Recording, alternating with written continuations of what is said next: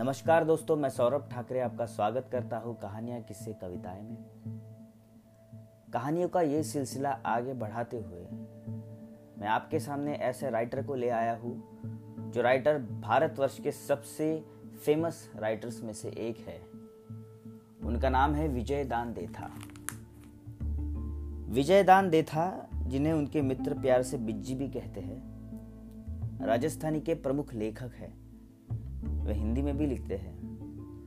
देथा ने 800 से अधिक कहानियाँ लिखी है। दोस्तों 800 से भी अधिक कहानियाँ जिनमें से अनेक का अनुवाद हिंदी अंग्रेज़ी तथा अन्य भाषाओं में भी हो चुका है।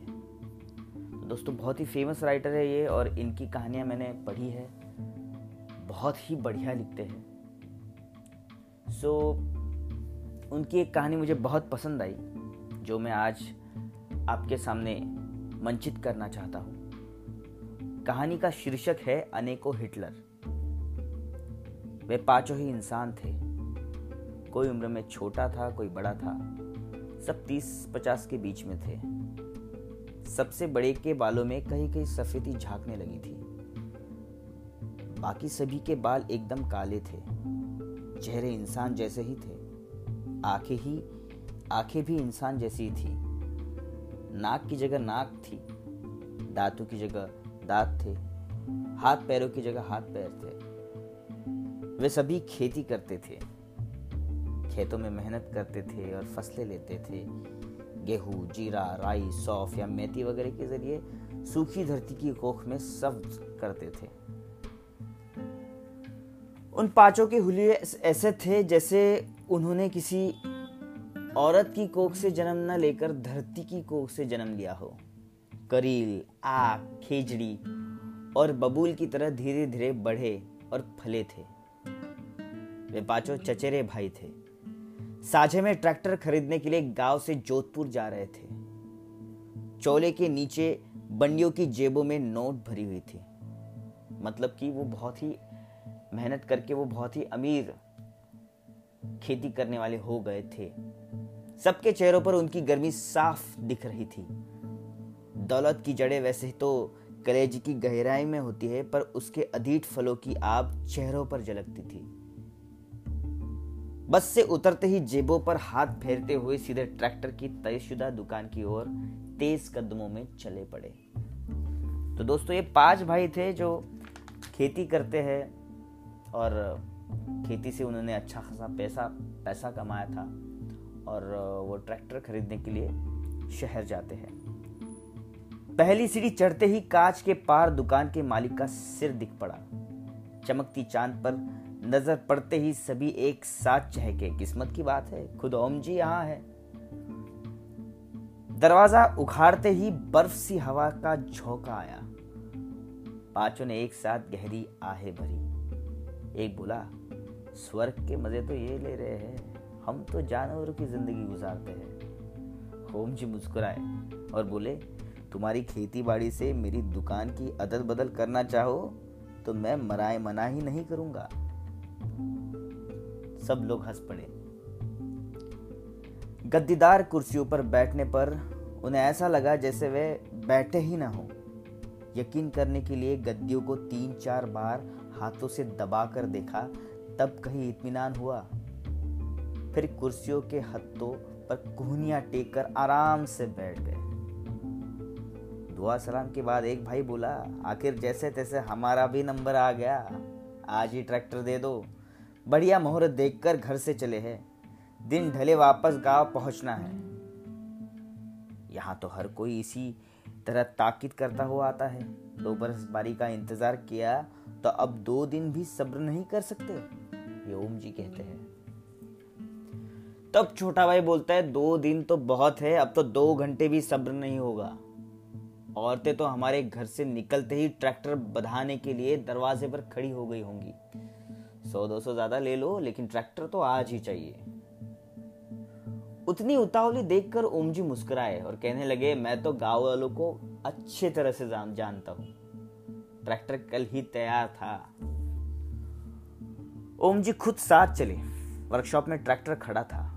लाल सुर्ख मेसी फर्ग्यूसन ट्रैक्टर जैसे बीर बहुटियों का ढेर लगा हो, उस पर नज़र पड़ते ही पाचो के अंतस रंग गया। वाह, क्या ट्रैक्टर है। ट्रैक्टर पर हाथ फेरा, अच्छी तरह देख दाख कर सब वापस दफ्तर में आ गए। लस्सी की गिलासे मेज पर ढकी हुई रखी थी। कुर्सी पर बैठकर ओम जी ने कहा, जमाना कितना बदल गया है, देखो। पहले तो गाँव में एक ही ठाकुर रहता था, पर अब तो तुम जैसे भी सभी बड़े किसान ठाकुर हो गए हैं। आज़ादी की सारी मौज लूट रहे हो। जहाँ पहले लोग छाछ को भी तरसते थे, वहाँ अब बढ़िया बढ़िया चीज़ें पानी की तरह बरती रहती है। हल और फावड़ा तक खरीदना मुश्किल रहता था। वहाँ अब हज़ारों रुपयों का ट्रैक्टर लेते वक्त सोचते नहीं रहता। यारो, आज़ादी का मज़ा जितना लेना है ले लो। मन में मत रखना। चौथा भाई, बीच में ही बोला, क्या खाक मज़े है?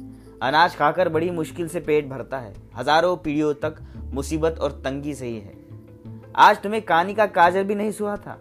भला हो गांधी बाबा का, भला हो गांधी बाबा का, जो हमें भी इंसान की ज़िंदगी जीने को मिली है। वरना गाँव में बिजली की मोटर और ट्रैक्टर और रेडियो का क्या काम? सब बातें चल रही रहती है, गपशप। चलते वक्त मजला भाई बेकार की बकवास खत्म करने को कहने लगता है। मजला भाई कहता है मतलब की बात करो। जेबों से नोट निकाल कर ओम जी को दे दो और अपनी चीज़ें देखभाल काबिज करो। वक्त तो बातों में ही बीतता चला जाएगा। जैसे अचानक कोई भूली बात याद आ गई हो अदेर जेबों में हाथ घुसे मेज पर नोटों का ढेर लग गया। पचास घोड़ों की ताकत वाला विलायटी मेसी फर्ग्यूसन साथ में ट्रॉली, तविया, हल और हेरा। साठ हज़ार का सौदा था। इधर ओम जी ने नोट गिन गिनाकर दराज के हवाले लिए और उधर पाँचों भाई एक साथ उठे और अपनी चीज़ें काबिज करने के लिए वर्कशॉप की ओर चल पड़े। बड़े भाई के कहने पर छोटे भाई मालाए, गुलाल, गुड़ और रम लेने के लिए बाज़ार की तरफ़ रवाना हुआ। फिर चारों भाई जुटे सो हमालों के साथ मिलकर फटाफट ट्रॉली भर ली। वे अपने काम से बिज़ी हुए, तब एक छोटे भाई भी आ गया और खुशी खुशी गुड़ बांटा। माला उसे ट्रैक्टर का सिंगार किया। उसके सामने बीचों बीच स्वास्तिक बनाया। तीनों छोटे भाई अच्छे ड्राइवर थे। जल्दी मचाते हुए सब निकल गए। सभी भाई निकल गए। वो भी ट्रैक्टर के साथ। काफ़ी दिन ढल गया था, सूरज पश्चिम की ओर छिपने लगा था। अजमेर, जयपुर सड़क के चुंगी नाके से आगे सड़क खाली थी। खूब चौड़ी, फरफराती मालाओं से सजा ट्रैक्टर थर थर चल रहा था। उस पर बैठे पाँचों भाई को ऐसा लगा जैसे सड़क की जगह आकाश उनके ट्रैक्टर तले बिछ गया हो। और सामने क्षितिश तक फैली धरती उन्हें नारियल से भी छोटी लगने लगी थी, एकदम छोटी। डूबता सूरज उनके ट्रैक्टर को देखने के लिए जैसे एक था रुक गया हो। सारी दुनिया का आनंद उनके दिल में हिलोरे बन रहा था। ट्रैक्टर अपनी मंजिल की ओर निकल पड़ा था। ट्रैक्टर की धरधराहट जारी थी। उस समय ट्रैक्टर एक पुल के बीच से गुजर रहा था। सामने कुछ चढ़ाई थी। उसे पार उसे पार करने पर उन्हें दो एक खेत दूर एक साइकिल सवार जाता हुआ नज़र आया। और उधर उस साइकिल सवार को कुछ धड़धड़ाहट सुनाई दी तो उसने पीछे देखा, ट्रैक्टर आ रहा है। ट्रैक्टर आ रहा है। उसने फ़ौरन वापस मुड़कर तेज पैडल मारे। ट्रैक्टर वालों से भी उसकी वो तेज़ी छुपी न रही। दूरी बढ़ते ही वे इसे ताड़ गए। ट्रैक्टर चलाता भाई बोला, पागल कहीं का? पैडल तेज मारने से क्या होगा? ट्रैक्टर से आगे कहा जाएगा? उसने रफ्तार कुछ तेज कर दी। ट्रैक्टर भी धड़धड़ाहट से तेज़ी से आगे बढ़ने लगा। साइकिल सवार भी इसे जान गया था। उसने और जल्दी जल्दी पैडल मारे। कुछ दूरी और बढ़ गई। दोनों के बीच बढ़ती हुई दूरी ट्रैक्टर चलाने वाले से बर्दाश्त नहीं हुई। उसने रफ्तार थोड़ी और तेज कर दी। बोला, माँ की कसम, आखिर तो थकेगा। थोड़ी देर खुश होता है तो होने दो। मछला भाई बोला, ये नंगे सिर वाले छोकरे होते ही उल्टे खोपड़ी के दरदराता ट्रैक्टर सड़क को समेटते दौड़ रहा था। रंग बिरंगी मालाएँ और तेज़ी से फरफराने लगी थी। बड़ा भाई बोला, आप ही तक जाएगा। बेकार रेस क्यों खींचता है? ट्रैक्टर के सामने बेचारी साइकिल की क्या औकात? तो दोस्तों, यहाँ पे माफ़ कीजिएगा। दोस्तों, यहाँ पे अभी साइकिल और ट्रैक्टर की रेस शुरू हो गई थी। लेकिन ये रेस सिर्फ़ साइकिल और ट्रैक्टर की नहीं थी। उनके अंदर कुछ चल रहा था। सूरज आधा डूब गया था। अब वो भी रात भर के लिए ओझल हो गया था। चारों ने डूबते सूरज से नज़र हटाकर सामने देखा, अरे, दूरी तो बढ़ती ही जा रही है। सभी के मन में एक साथ एक बात खटकी कि दो रुपल्ले की साइकिल, दो सौ रुपल्ले की साइकिल और साठ हज़ार का ट्रैक्टर, ये भी कोई होड़ है? चूहा हाथी से बिड़ने चला था। दूसरा भाई बोला, फेफड़े फटने से मर जाएगा। घर वालों से भी दूर पड़ जाएगी। चौथा भाई बोला घर वालों से राम जाने कब दूरी पड़ेगी? पर हमारे ट्रैक्टर से तो दूरी बढ़ती ही जा रही थी। छोटे भाई ने थोड़ी रफ्तार और बढ़ा दी। ट्रैक्टर नया था, पूरी रेस खींचना ठीक नहीं था, लेकिन पूरी रेस के साथ वो आगे बढ़ने लगा। साइकिल वाले ने पीछे मुड़कर देखा, सचमुच वो काफ़ी आगे निकल आया था। जोश में और तेज़ी से पैडल मारने लगा। ट्रैक्टर पर बैठे सभी भाइयों ने गौर से देखा, वाकई दूरी काफ़ी बढ़ गई थी और रफ्ता रफ्ता बढ़ती ही जा रही थी। मालाओं से सजा विलायती ट्रैक्टर, साठ हज़ार की कीमत और ये दो कौड़ी की साइकिल और एक कॉलेज का छोरा नंगे सर निकर पहने। हवा का एक तेज थपेड़ा लगा तो एक माला का धागा टूट गया। वो चौतरफा फरफराने लगा। कभी धुरी हो जाती थी, कभी सीधी। एक माला और टूट गई। ट्रैक्टर चलाते छोटे भाई को फरफराती मालाएँ ऐसी लगी जैसे उसके कलेजे पर कटीली बेते पड़ रही हो। उसने दांत पीसकर पूरी रेस खींच दी। तोप से छूटे गोली की तरह ट्रैक्टर दौड़ने लगा, बहुत तेज़ी से आगे दौड़ने लगा। हवा में चारों ओर थरथराहट गूंजने लगी। ट्रैक्टर तले बिछा आकाश ऊपर और ऊपर होने लगा। फासला कुछ कम हुआ और कम हुआ। हाँ अब तो काफ़ी कम हो गया। नारियल की तरह छोटी दिखती दुनिया अब फकत दो बिंदुओं से सिमट गई थी। ट्रैक्टर और साइकिल के अलावा उन्हें दुनिया की किसी भी चीज़ का ख्याल नहीं था। साठ हज़ार का ट्रैक्टर और ये दो कोड़ी की साइकिल। इत्तेफाक की बात यह है कि एक साथ दो फौजी गाड़ियों सामने गाड़ियाँ सामने से आई तो ट्रैक्टर की रफ्तार कम करनी पड़ी। मतलब दोस्तों, फौजियों की गाड़ी उन्हें क्रॉस हुई तो उन्हें ट्रैक्टर की रफ्तार स्लो करनी पड़ी। साइकिल सवार मौका देखकर काफ़ी आगे निकल गया था।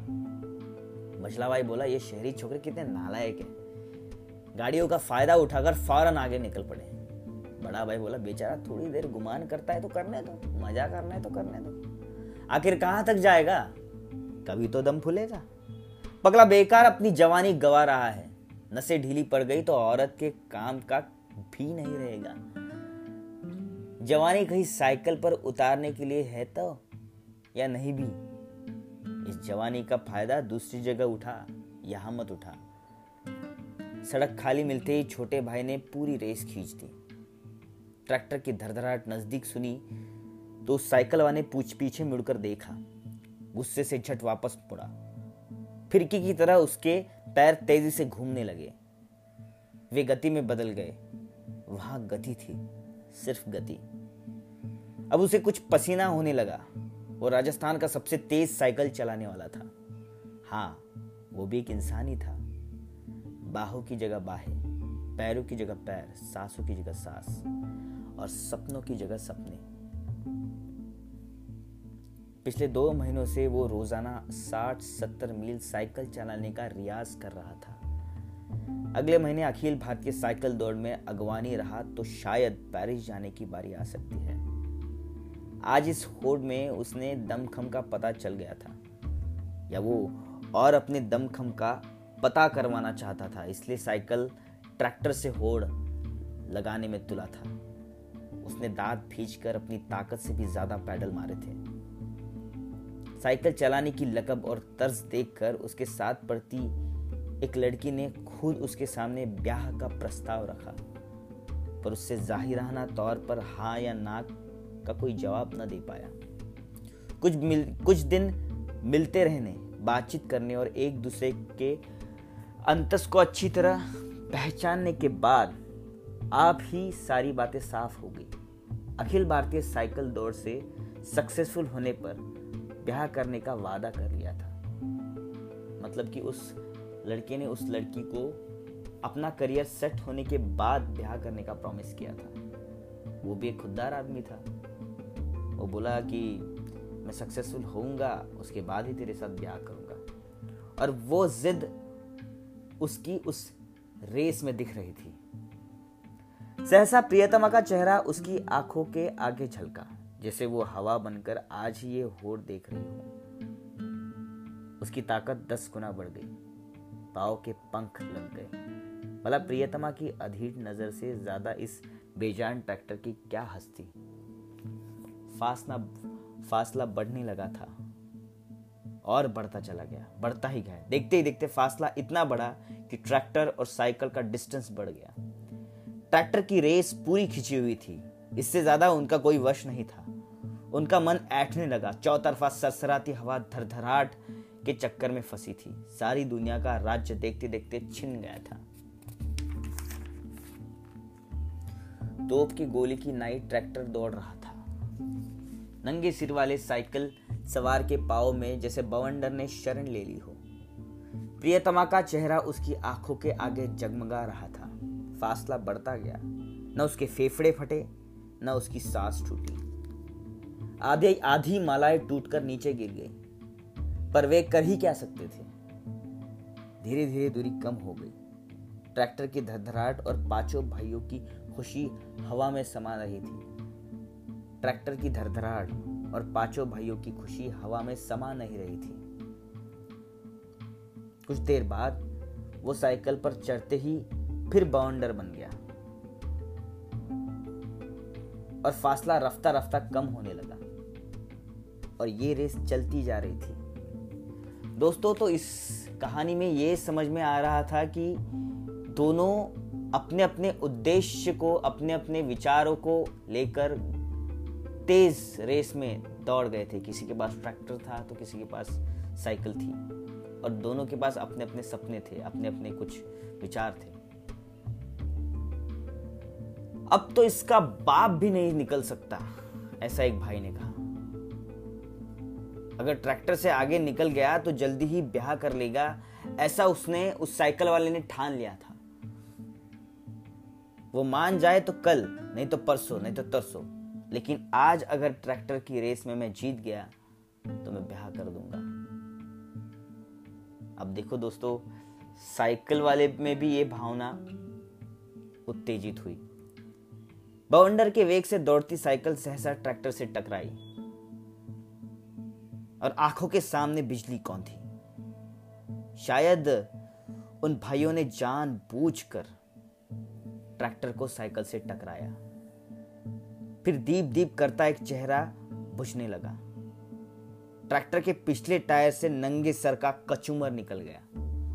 तमाम चेहरे एक साथ बुझ गए। हवा में फिर इंसान की बोली खदबदाई। माँ का कसम, ट्रैक्टर से आगे निकलने की ज़रूरत कर रहा था।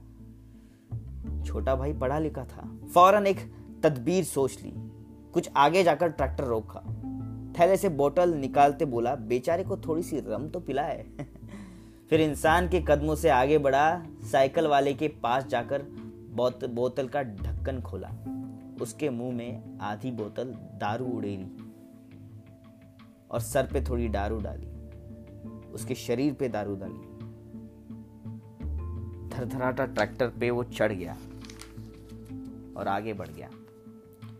दरवाजे पर खड़ी औरतें बाट जो रही होंगी। घर पहुँचने पर वे भी कितनी खुश होंगी। हवा में इंसान की हँसी का ठहाका गूंजा और उधर सड़क पर एक चित्र था।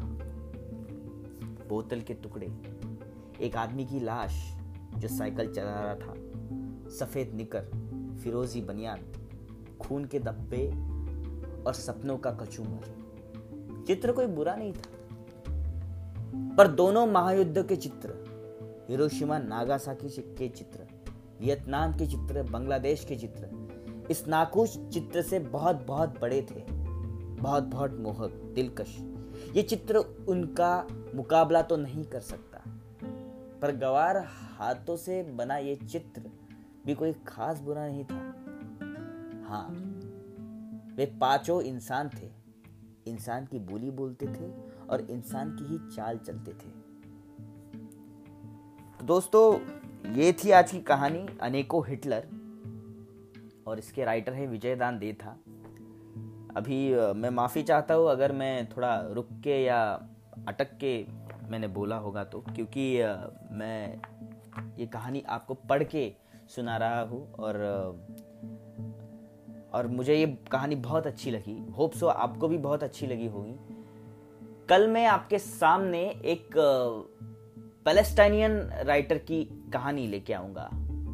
जो बहुत ही मशहूर पैलेस्टाइनियन राइटर है, क्योंकि मैंने आज ये भी देखा है कि इसराइल और पैलेस्टाइन से भी बहुत से लोग मेरी कहानियाँ पढ़ते हैं तो मुझे ऐसा लगा कि फॉरेन राइटर्स के साथ भी आपको मिलवा दूँ। तो दोस्तों, मिलते हैं नई कहानी के साथ। तब तक के लिए खुश रहिए। धन्यवाद।